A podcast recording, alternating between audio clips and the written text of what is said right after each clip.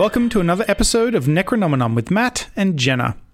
In this podcast, we watch horror films and explore all the circumstances that inspired them, whether they be based in mythology, true events, or just made up. This episode is about the new James Wan film, The Conjuring 2 The Enfield Poltergeist, and also about the investigation of the alleged Enfield haunting upon which the film is based.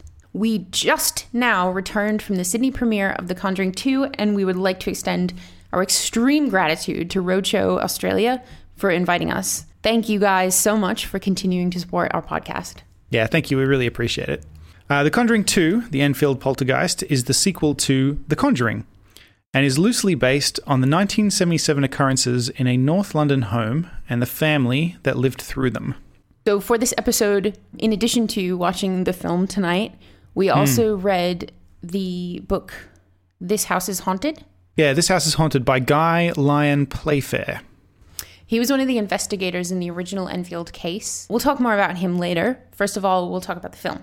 It was written and directed by the same team as the first movie, um, which includes James Wan, who we are big fans of, Yeah, he, he makes good movies. and also Carey and Chad Hayes, who wrote the first one. It also sees the return of Patrick Wilson and Vera Farmiga as the ghost hunting duo, the Warrens. It comes out in theaters tomorrow in Australia. This is the 9th of June um, and the 10th of June in America. But it's already gotten some pretty positive reviews. IMDb has given it a 9.5 out of 10, which is huge. Yeah, that's good. And it, it's got an 86% on Rotten Tomatoes. Rotten Tomatoes. Yeah, yeah, that's uh, that's good. It's solid. Uh, the the first film got very good reviews as well, if I recall. Uh, but we didn't like it as much as everyone else nah, seemed to. definitely not. I, I liked this one a lot better. Yeah, yeah, I Um, did let's too. give a brief synopsis about it before we get into talking about it. A North London family suddenly becomes the target of supernatural activity centering on their youngest daughter, Janet. When it seems like no one else will be able to assist them, the Warrens are called in to provide their expert opinion. So, what did you think? I liked it. I mean, Yeah. because we'd done so much research on the the Yeah. allegedly true story, Uh-huh. uh, it was a little bit difficult to kind of get past that while watching it. Yeah, I, I was feeling pretty burned out on it actually when we when we went in because we watched. Uh, not only did we read the book and and also do do other research, we watched The, uh, the BBC drama miniseries, BBC drama and a bunch of footage of. all of the interviews, all of the Yeah. present day interviews. So Um, yeah, yeah. We, we we went hard into this one, and I, I was feeling pretty burned out on it, but but I, I gotta say I really liked the movie. Yeah, I, I think about halfway through, I just had to forget that this was the same story as the one Yeah. that we've been looking so deeply into, and just try to enjoy it for you know the jumpy tension movie that it was. It, it was not. I, I wouldn't call it a faithful adaptation of the uh, alleged Oh, no, events, not at all. but that's a good thing. it was very generous in um, Yeah. the things that happen. yeah, yeah. And the first one was as well. That was a criticism I leveled at the first one uh, because it says that it's based on a true story, and it was. I mean, not, I don't believe that a lot of that stuff happened. And again, same with this one.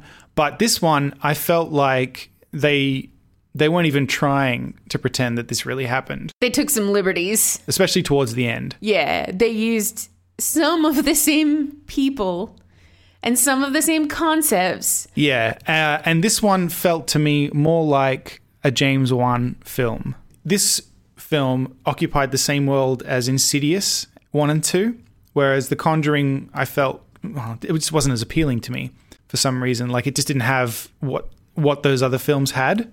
The fantasy aspect, I think, is what I was missing. Because The Conjuring, mm-hmm. I think he stuck too close to trying to keep it like realistic, but it, but I, I didn't mm-hmm. I didn't think it was very realistic. Yeah. Yeah, so I like this a lot after not liking The Conjuring so much. So I guess you could mm-hmm. say he he won me back. Oh, I said I said he won me back. hey That's a- James won you back. yeah, it's a little joke. You guys you guys can use that if you want. If you want, okay, that's, I'm going to stop now. The guy who ushered us into the theater looked like James Wan. He did, and I was almost going to ask you to take a photo of us together, and I thought no, that's racist. It was great. Uh, yeah, there there were some things about this movie that I really, really liked. Some of the effects were awesome. Yeah, it's got some good gags in it. Spooky, scary gags. He's good at that. Yeah, I do have a bit of a problem with the amount of tension he creates. I feel like he Sure. just relies on it too much, which is fine. I mean, there's nothing about this movie that sticks with me, like like scary sense. Yeah, there's a lot of jump scares through the first three quarters of it. yeah. There's nothing that kind of makes you think later on. It was a lot of um, sitting and waiting for something to jump out at you. Yeah, I mean, and you can tell when it's going to happen too. Because like the music gets tense, they start to quietly walk around the house listening to noises, and it just builds up until Yeah, like a big yeah. release of a jump scare. and that generally the payoff is pretty good in in this. Uh, I found it's just that yeah, there is a lot of that for the for the first three quarters of the film, and then I, I felt like the last 15, 20 minutes of the film really really hooked me. I thought it was great, but I heard a lot of people as we were leaving saying that they felt like it got a bit cheesy and over the top. But that's what I like. Like that's I felt like that's when it got really good. Yeah, I liked the ending. Yeah. It was not true to the story at all. No, no, but that would have been boring. Oh, totally. So I- we don't want to give away any spoilers because the film's. I mean, it's not. Technically, It's not even out yet, so yeah. No, so we don't want to spoil anything. Um, I I would recommend if you're a horror film fan, go check it out. It's good. It's a fun I, uh, film. yeah. If you're into kind of like, you know, just getting scared for a night and then forgetting about it. no, No, I me. can. There's No, some, like, there's some stuff was- that'll stick. it was good. I feel like some of the visual gags, or I mean, gags isn't the right word. Some of the visual Effects. uh, effects, or I mean, I mean, I guess gags is the right word. You know, he, he's good at uh, creating these scares, and a few of them. There's a couple of the build-ups that I thought were really effective. Like, there's a scene in the, I guess it's like a study with Vera Farmiga's character. Lorraine Warren. Sorry, yeah, with Lorraine Warren, uh, that I felt paid off really well. so um, yeah, there's a couple a couple of things that I thought would, were handled really well, and then there were others that were just kind of, you know, standard James Wan fare. Yeah, and I think i if you genuinely believe this stuff, you will find it very scary. Yeah, again, I don't I don't for a second believe that this happened, but I felt like But this I one. enjoy the ride. yeah, yeah, and I felt this one didn't get too caught up in in trying to keep it super realistic. Like like I said, I felt like the f- the, the first Conjuring tried to make it realistic, and then for me it failed because I just don't believe in any of that. This one just didn't bother. And yeah, and many many times during this film, they questioned the fact that it was even real within Yeah, the lo- film. I liked that they They questioned that it was a hoax. yeah they addressed some stuff about the the, the real story that I, in an interesting way, and I, I actually got a kick out of some some aspects of that, which I guess we'll touch on later on. Yeah. Are we going to talk about spoilers when we talk about the actual stuff that happened? Because it's kind of a spoiler. We won't spoil the film, Yeah. but but we will talk about the book and the um, true story Yeah. Okay. at length. So I guess some of that will be spoilers, but not necessarily for the film. yeah, because you can't. I guess you can't really spoil the film with the plot of the book because it's No, it's completely different. yeah. it kind of starts out the same and then veers off. So did you think it was scary? no, I think some of the effects were good Mm-hmm. and are um, tense. It, it was very tense. Yeah. Yeah. I know what you mean. Yeah. And there were some times that I knew something was coming and I jumped anyway. yeah. Yeah. I know. but most of the time it, it was it was fun. Like you knew something was coming.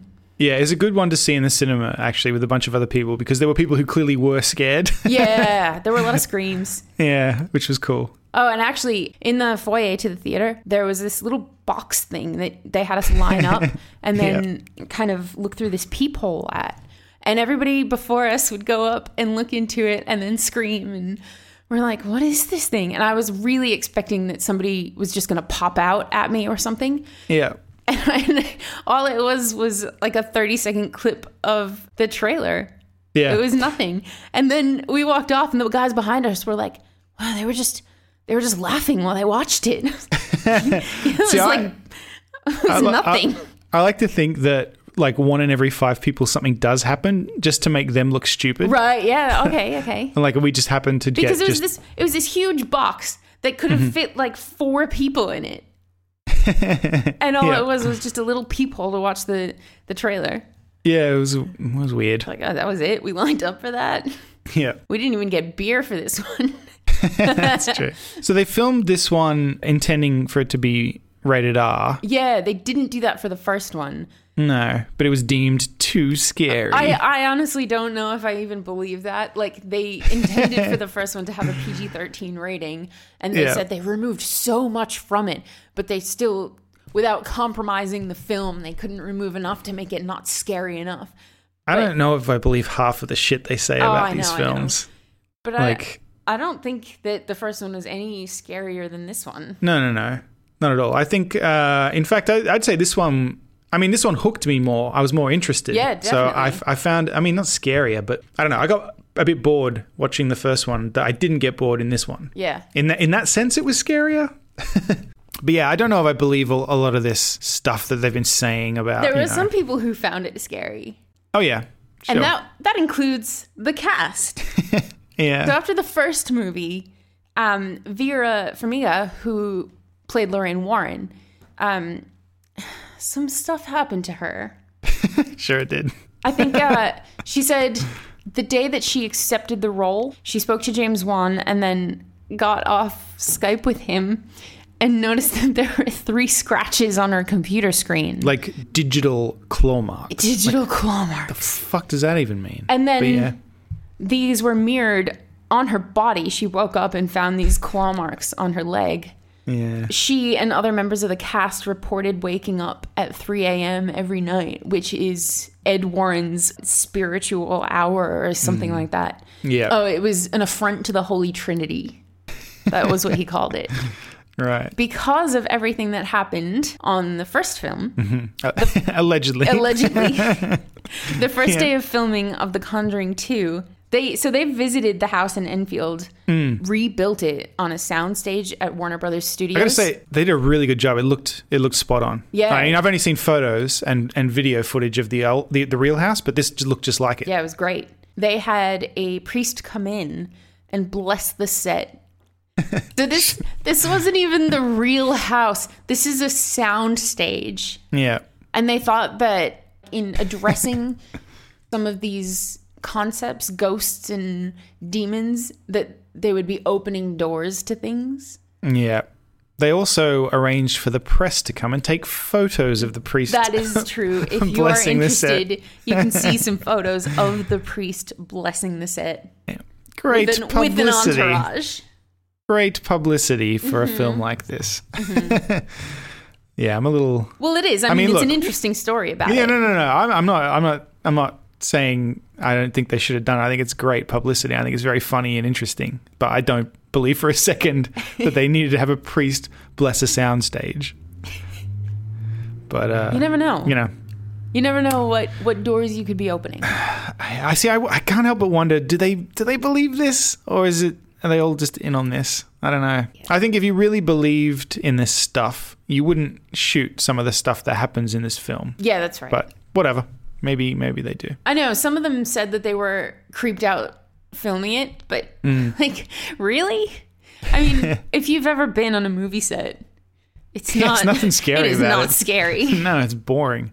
No, although I, I mean, I'm sure a lot of the stu- some of the stuff in this would have been fun to shoot, but like most of the time, it's just boring. And I'm sure some of the makeup was scary in person. Oh yeah. Oh, I loved uh, Marilyn Manson in this. By the way, Yeah. you'll you'll see him, listeners. You'll see him. Yeah. Mm. I mean, this is a movie about a poltergeist. Mm-hmm. So tell us, what's a poltergeist? The word poltergeist is German. Mm-hmm. Poltern is to make sound, and Geist is a ghost or a spirit. Right. So it translates to a noisy ghost. A g- g- A ghost. g- g- ghost. It is generally a ghost or another type of supernatural being who is Mm-hmm. responsible for making loud noises and throwing things and just kind of misplacing stuff. It's like a trickster ghost. Yeah, look. I mean, in the in the true story, which I guess we'll just refer to it as the true story, sure. just know that we don't believe it. Um, we'll get to it. In the yeah. true story, it is supposed to be a poltergeist that is tormenting this family. Yeah. In the movie, it was almost anything but Yeah. like spirits, ghosts, demons, Yeah, it was everything all else. I, it, it was like, yeah, it was everything. But I mean, you know, Possessions. yeah. The first reported poltergeist was in Germany in 856 AD. It was um it was a poltergeist that tormented a family who lived at a farmhouse by throwing stones and starting fires among other things. I cannot find any information about what these other things are, but Sure. I assume it's just generally moving stuff about. Yeah. Doing stuff that, you know, someone can do and pretend that it's a poltergeist. That any human could do. yeah. Yep. The Enfield poltergeist is actually a very famous uh, case, possibly the most famous case of a poltergeist. I think it is the most documented case of any poltergeist. Yeah, as in they've got a lot of photos and a lot of uh, video footage and a lot of Mostly audio. They've got like like a year's worth of audio recordings. yeah, because it was in the seventies, and so you know, film and stuff was less available than it is now. Conveniently. but they did document a lot of this stuff. Uh, and I mean, I'm sure listeners, if you if you have a look for yourself, I think you'll find a lot of the documentation is a bit lacking in uh, the- on the convincing side of things. Yeah, from the best that I could find, and we looked into this a lot, Yeah, the only evidence that is available for us is a photo that was posted in a tabloid magazine mm-hmm. of Janet, the youngest daughter, supposedly levitating in her bed. yeah, But when you think levitating, you usually think like lying down, floating. This is her jumping out of bed. And it was on a.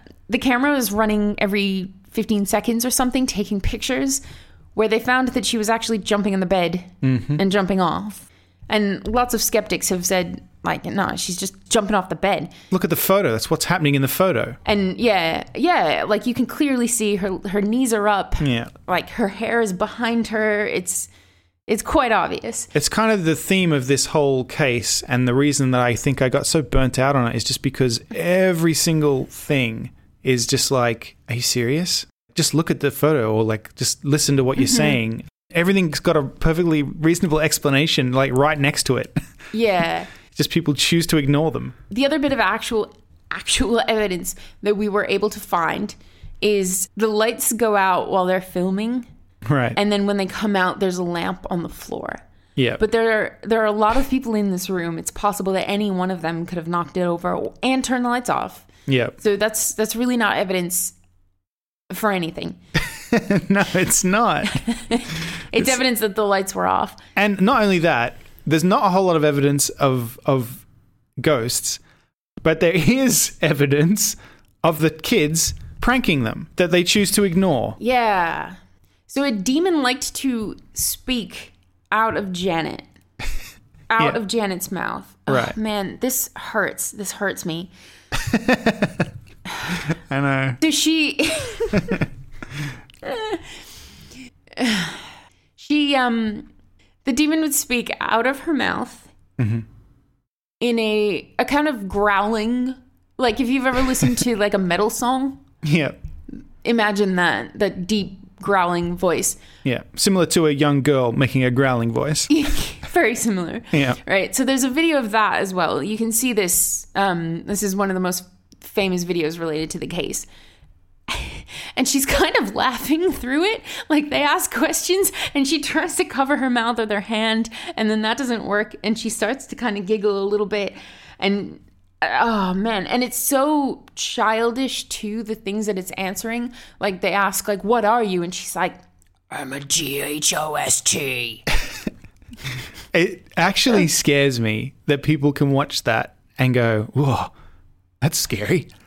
like it's not. It's a fucking kid. Like kid messing with you. you looked at that and you thought that was evidence of anything. It's just, it's just she's just taking the piss.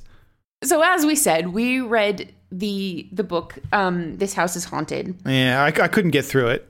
No, I- I read half of it, and then I had to just skip to the end and read some bits because it's painful. This guy, this is Playfair. This is one of the investigators of the case. Yeah, I just I feel for him because he's just so gullible. He just really wants to believe this, but he like he like explains things away himself telling the story. Yeah. Yeah, everything he says, like, ah, so I, I saw this happen. I wasn't in the room, but um somebody told me, like Janet told me that it did happen. Like Yeah. so so you didn't see it. And you're Yeah. taking the word of the girl who you've you've actually admitted has faked some things. Right. And there's like a section where he says uh, they've got this equipment in, right, to try and measure the, uh, you know, electromagnetic waves or something like that. And it starts going off. And the guy operating the equipment says, this guy from the university says, it could be being triggered by this, her getting up out of bed to f- throw things around. And it's the springs in the bed setting the machine off. And then he's uh, Playfair says, "Yeah, or it could be a ghost." Mm-hmm. Fact. The whole book is like that. It's like it could be this logical explanation, but it's probably a ghost. There's a bit where there was a note written and then there's a knock at the door. So when they go to see who's at the door and it's no one, they come back and the note has changed to a different note. And he says it is written in Janet's school book in her handwriting. Yeah. However, she didn't have time to write it, so it, it had to have been a ghost. It's so frustrating to read. I can't. I couldn't do it. There are multiple accounts where he says he goes to the top of the stairs um, where her bedroom is and he fakes going back down. Mm-hmm. Like he sets up a camera and then fakes going downstairs, saying, like, well, I guess it's time to turn in for the night. Bang, bang, bang. And then peeks around the corner into her bedroom where she sits up out of bed and looks around like, is anyone looking at me? Yeah, so I can throw stuff around like a poltergeist. they they had another time where they set up um, a video camera and then said um oh well i guess it's not working let's go down the street and find somebody who can fix it and then as soon as they got downstairs janet got out of bed went over to the keyhole and peeped through and then noticed the video equipment and got back in bed and they they take that as not proof that she's faking it but proof that the poltergeist is aware of its surroundings through her knowledge Yeah, he says he literally says at one point in the book, the poltergeist is clearly using her senses to make to know when we're around, when it can, so that it knows when it can do things. I'm like, you serious? Just he actually ugh. he actually says at one point because it like i said it speaks through her it growls through her. Yeah, And he says at one point that he can tell that she and the poltergeist have gotten so connected because at sometimes the poltergeist in the growly voice says things that Janet was meant to say, and Janet says things in the poltergeist voice. That she gets mixed up when she's pretending to be a when she's poltergeist. pretending to be a poltergeist. Yeah, It's kind of a sad story because it is. the book starts out and every account that they relate current day interviews um, starts out where the two daughters it's a family with a single mother two daughters and two sons so the the two daughters are in their bedroom goofing around and the mother hears some noises and comes up and yells at them to go to bed and then the dresser propels itself across the room and then they call in help Yeah. almost immediately they call the police they go to the neighbors yeah, and like the whole community is involved in this thing. yeah, And the police say, no, no, no, we, there's nothing we can do. You need to call some like the um the SPR, the Society of Psychical, Psychical Research. Research. Yeah, Yeah, so they get some reporters in, and they get these two investigators, Maurice Gross, who is mm-hmm. in this film, yep. The Conjuring Two, and Playfair, who wrote the book. Who's not in this film? Yeah, who is not in the film and is replaced by the Warrens. And I'll Yeah. talk about that in a little while, why that happened. Yeah. I do feel sorry for for Gross, right? So Gross is a real person and he his story is sad, I think. He got involved in this case and again, this is all tr- this is actually true. He lost his daughter. His daughter had a car accident and died. She was on the back of a motorcycle that her boyfriend was riding. Uh, he crashed and she died. And he and his family came to believe that that that, she, Jan, her name was Janet as well, coincidentally. Um, she- Well, not coincidentally. In fact, they think that they were called to this case because of that. right, but I mean, it is a coincidence. Yeah. But um, they believe that she was trying to contact them from beyond the grave. And he became obsessed with the idea that the afterlife was real. He joined the Society for Psychical Research and he harassed them. he demanded a case. yeah, he demanded a case uh, for him to investigate. And then when this Enfield poltergeist case came up, they said, Are you interested? And he said, Yes, I'm interested. And he And he went was around there, there. within the hour. He, yeah, and he, he was there and he didn't leave the whole time. He was there for like 18 months. the, the duration. Like he, he lived at the house for a Mm-hmm. Yeah. period, like to investigate this thing. He just he needed this to be true because because of what happened with his daughter. And I think that's just really sad. It is Like- sad. And I I really feel for him in this film because he comes across as a buffoon. Yeah, but I don't feel like that's untrue in a way. No, yeah, that's that's right. like the way that I mean, he's he's clearly friends with Playfair. Uh, and Playfair's writing this book about him, and he still sounds like a buffoon in the book. Yeah. They both do. But so does Playfair. Yeah, no, I know, but he's he's just blind to it because he he just again he he also he just wants to believe this stuff. Right. So this all started very shortly after uh, the parents, the Hodgson parents, separated. Yes. Um, Mr. Hodgson moved out. Uh, I believe he was having an affair. It was not very amicable. no. and the kids all stayed with the mother. So it was a very tumultuous time for them because they were all quite young. I think they were 11 and younger. Yeah. And also, it was the week that Janet was starting her new school. So that's a very tough time. She was picked on a lot, and I think she just started to act out. Yeah. Yeah, that's what it seems like to me. There's just nothing that suggests anything supernatural. No, it, and it it would have been really good for them to have a couple of men come by and be the father figures that they no longer had. Yes. And I think they just continued to act out to keep them around. Yeah, in fact, the the, the TV movie that we watched, the TV movie version of this, the mother said that at one point in the film mm-hmm. when she she said that, and I was like, yeah, that's probably true. Hmm. present day Janet has actually admitted to faking at least one to two percent of the the supernatural activity. Um, I believe it was more than that, but mm-hmm. she says that the reason she did that is because she was just tired of having people around all the time, and they would kind of wait for things to happen, and if nothing did, you kind of felt responsible. Right. So you- they would make it up. something happen. Look, I think I think people remember what they want to remember. Yeah, and the investigators even said, "Oh man, like they just make excuses for them Yes. constantly." So when the girls admitted to doing some of the stuff, Playfair said, "Well, I would have been more worried if they hadn't played around from time to time.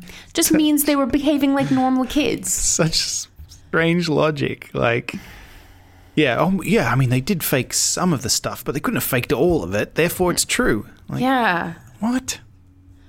Weirdest logic. I did like um, again, not going to talk about spoilers, but I did like that the the Conjuring 2 addressed uh, a lot of those doubts in a in a in a cool way. Again, not a believable way, but a cool way for the film. Yeah. Because, like I said, there's a lot of stuff about this case that frustrated me, and and to see that stuff addressed in the movie kind of made it even more enjoyable for me. Mm-hmm. So I, I liked I liked that aspect of it. Like they didn't they didn't really skip over any of that stuff. I, I thought that they might, you know, stuff like uh, Janet potentially faking things and, Yeah. and and all that kind of stuff. No, they address all that stuff. I think Yeah. in, a, in a really cool way. Yeah, I, I agree with you. And her reasons in the film for faking it are believable. Yeah, yeah, within the context of the film, absolutely. Exactly. Yeah, yeah.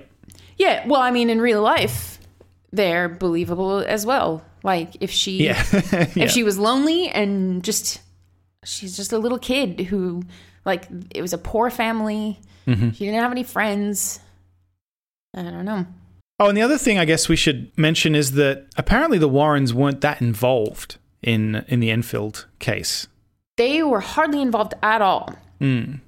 So the reason that I found for this actually, like we said, uh, Gross and Playfair were the two main investigators in this case.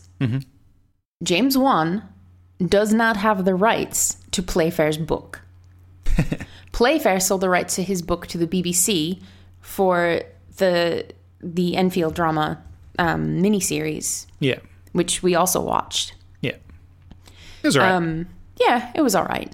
And I've listened to an interview with Playfair, and he he calls The Conjuring 2. He doesn't say it by name, but he does say that he is not happy with it because they just forget about everything that really happened and like he actually believes that this stuff transpired. So Yeah. to him, they're just making a mockery of him. Right. And they totally cut him out of his own story yeah, he's not in it at all. because the Warrens were actually involved in the case in The Conjuring, the Yes. Perron case. Uh, it kind of made sense for Wan to use them in his universe. Right.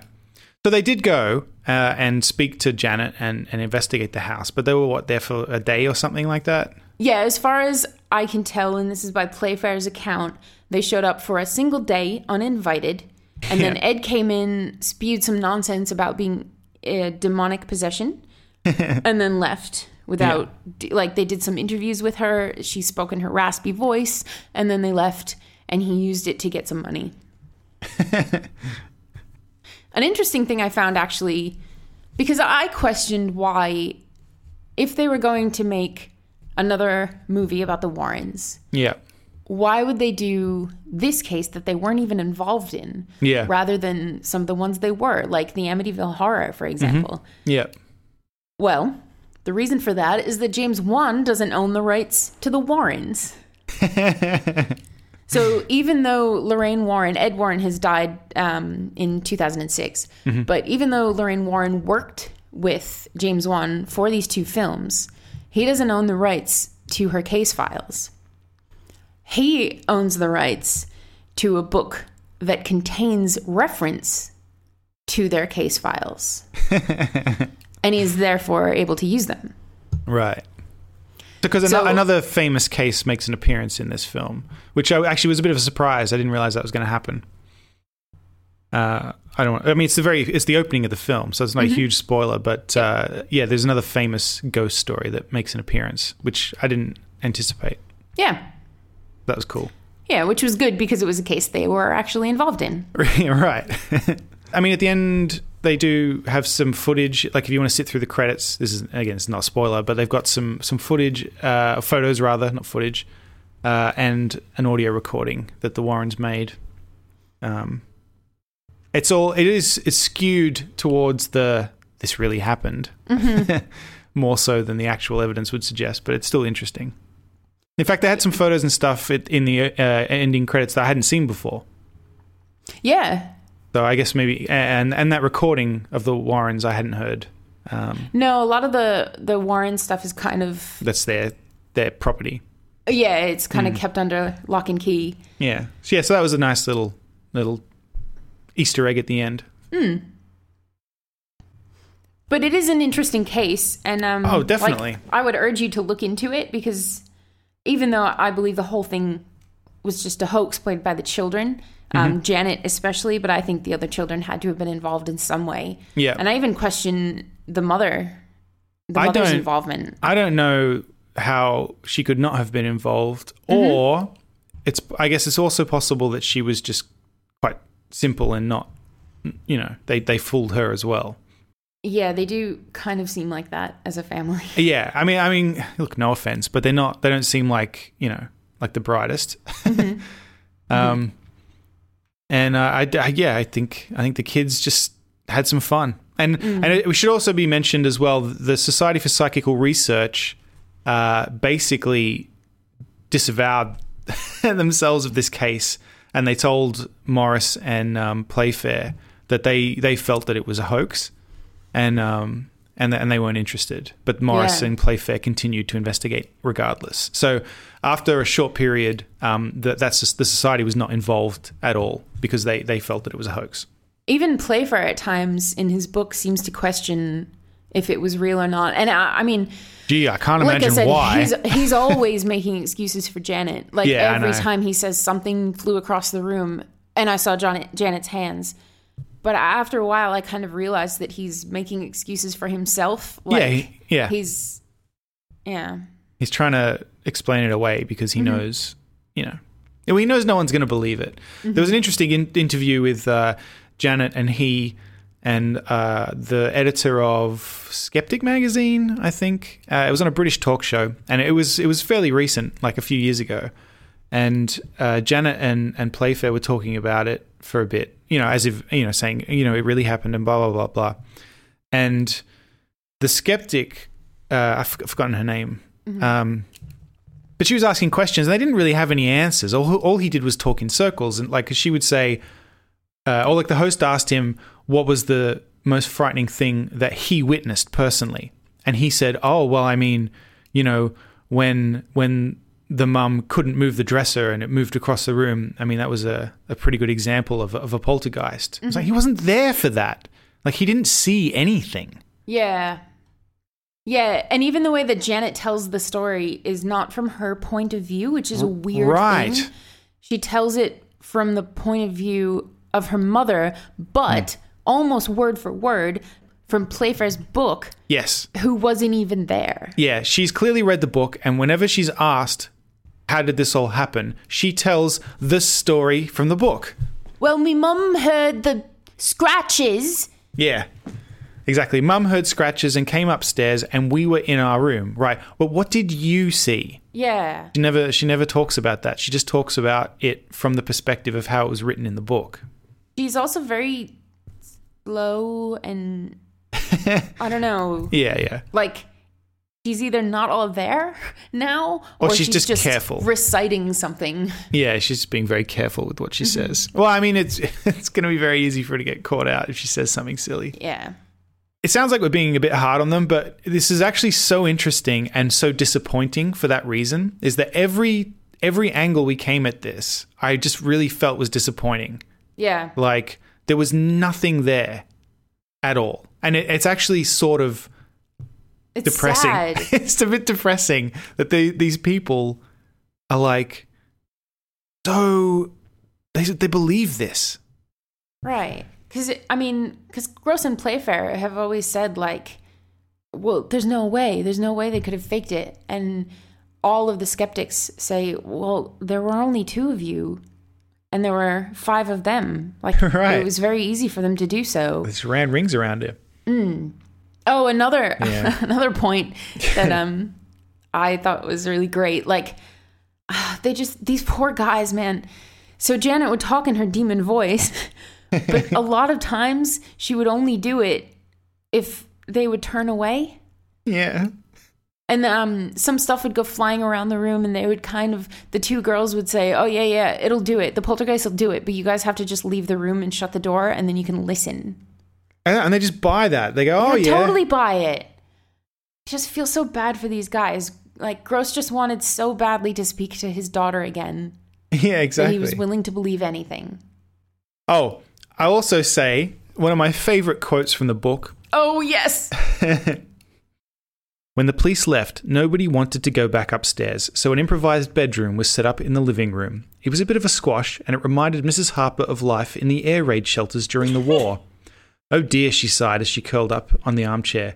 It's like the Blitz all over again. In fact, it was worse. For you knew who Hitler was, and you could see the bombs and rockets, whereas now the enemy was invisible and totally incomprehensible. That made it much more frightening. The poltergeist was worse than Hitler. This was more terrifying than the Germans bombing London during the war. We should we should also note that Mrs. Harper is Mrs. Hodgson. Oh, yeah, uh, as sorry. The names were changed for Playfair's book, yes, that's right. which was very confusing. Is it actually? Can I read one more quote? This is another one of my favorites. Standing beside Mrs. Harper Hodgson in the kitchen doorway, and with his finger on the shutter release, Maurice saw something out of the corner of his eye. Mrs. Harper ducked, and a microsecond later, something hit him hard just over his right eye. When I first met him a week later, he still had a large bruise on his forehead. It was a very near miss for both his eye and the lens, for the object, which turned out to be a sharp cornered piece of Lego did not appear on his negative. As he took the picture, it must have been somewhere in the 10% of the room not covered by his wide angle lens. Right. So, A, that's inconvenient that the camera didn't capture it. And B, a piece of Lego gave the guy a bruise for a week. like, I don't know, man. This book is just frustrating. I just want to sit I him down started and to highlight so much that I I, was know. like, this is going to be the entire book. I, I, Can't. Yeah, when I started, I was highlighting like everything because I was like, "What? What? What?" And then, yeah, and then I just stopped because I'm like, "This book is." Just, I'm just going to highlight the whole book. and I should note that uh, Guy Lyon Playfair uh, has written another book, which Mm. is about uh, how mystical forces in the universe affect our daily lives. Sorry, no offense. No well, offense look. if you believe any of that stuff. I enjoyed the film. No, I really enjoyed the film. despite the story that it was based on. And if you do, like, if you do want to look deeper into this, I encourage you to because it's quite interesting. Yeah. But the film itself was was quite good. Yeah, I felt like it took it. I took enough of the the story and then adapted it into a James Wan horror film, Yep. and uh, and I yeah I really liked it. And as much as I dislike the Warrens in real life, yeah, and it, it is hard to get past that, Mm-hmm. They're they're not so bad in the films. yeah. I don't have a whole lot of patience for people who take advantage of of people's ignorance and I guess uh, Vulnerability. vulnerability. Yeah. So and I, and I I mean, you know, I, I feel like that's what they do or Yeah. did rather. I don't Yeah. I don't know that Lorraine does that anymore, but um, but they certainly did. So, but then that leads us, I guess, to our, our listener homework for this week. We want to hear from you, listeners, because I mean, we're we're skeptical. Obviously, we've made that very clear. I think, right? And I've never mm-hmm. experienced anything supernatural, nothing at all. Not, not, not I've experienced nothing that I, I feel is supernatural. Have you? I have, but I don't jump to the conclusion immediately that it, it was a ghosty. Right. Sure. Okay, so I mean, so you don't you don't feel that it was supernatural? You you, you think there's an explanation, or you, or you I, You're I not mean, sure? I'm sure that there was some sort of explanation, right? But- okay, like, and I wasn't the only witness of these things. This, I had a couple of things that happened to me in, um, in a friend's house, in the same room of a friend's house, on different occasions. There was once when um, the case to a cassette tape, Mhm. like that was on a shelf, just sailed across the room, right. Like at least six feet, straight out, and then fell. Okay. And I, I have no explanation for that. I was looking straight at it. Um, we were kind of standing and talking, and I was looking straight at it, and it just flew. And I have no idea what happened. Okay. And then in that same room, at a different occasion, um, I and a friend were sitting on the couch, and another couple of friends were sitting like in an L shape on on the other side of the couch. And right in front of me and the friend who is next to me, um, the the cord to a lamp that was plugged in and draped down the side of a desk lifted up, flopped over the top of the lamp, and then slammed down on the desk on the other side. I have no explanation for them. Okay. I mean, I don't. I don't. I obviously I don't have an explanation either. Uh, I've I've experienced. I've been in situations where something has happened. Like for example, I've I've also I've had a, a, a can of Coke uh, fly off a table. I say fly. Uh, it, it may have just fallen. Um, I mean, no one was near it at the time, but I mean, my I assume it was just placed in a precarious manner, and it Right. and it you know fell in such a way that it kind of launched a bit. Like that's, I mean, that's got to Right. be that's got to be I- it, right? But at I, the time, see, I would say that too if I wasn't staring directly at it when this thing happened. Sure. So I, I mean, I've had stuff like that happen, and I mean, Yeah. obviously, uh, as a as a human being, I get sometimes a little bit creeped out in the dark. Not not as much as other people seem to. I'm not so bad in the dark. yeah, you get you get scared in the dark. I don't get as scared in the dark. Uh, I get scared when I'm in water because I think a shark's going to get me. Yeah. Like so, you know, I'm not I'm not one to talk about irrational fears.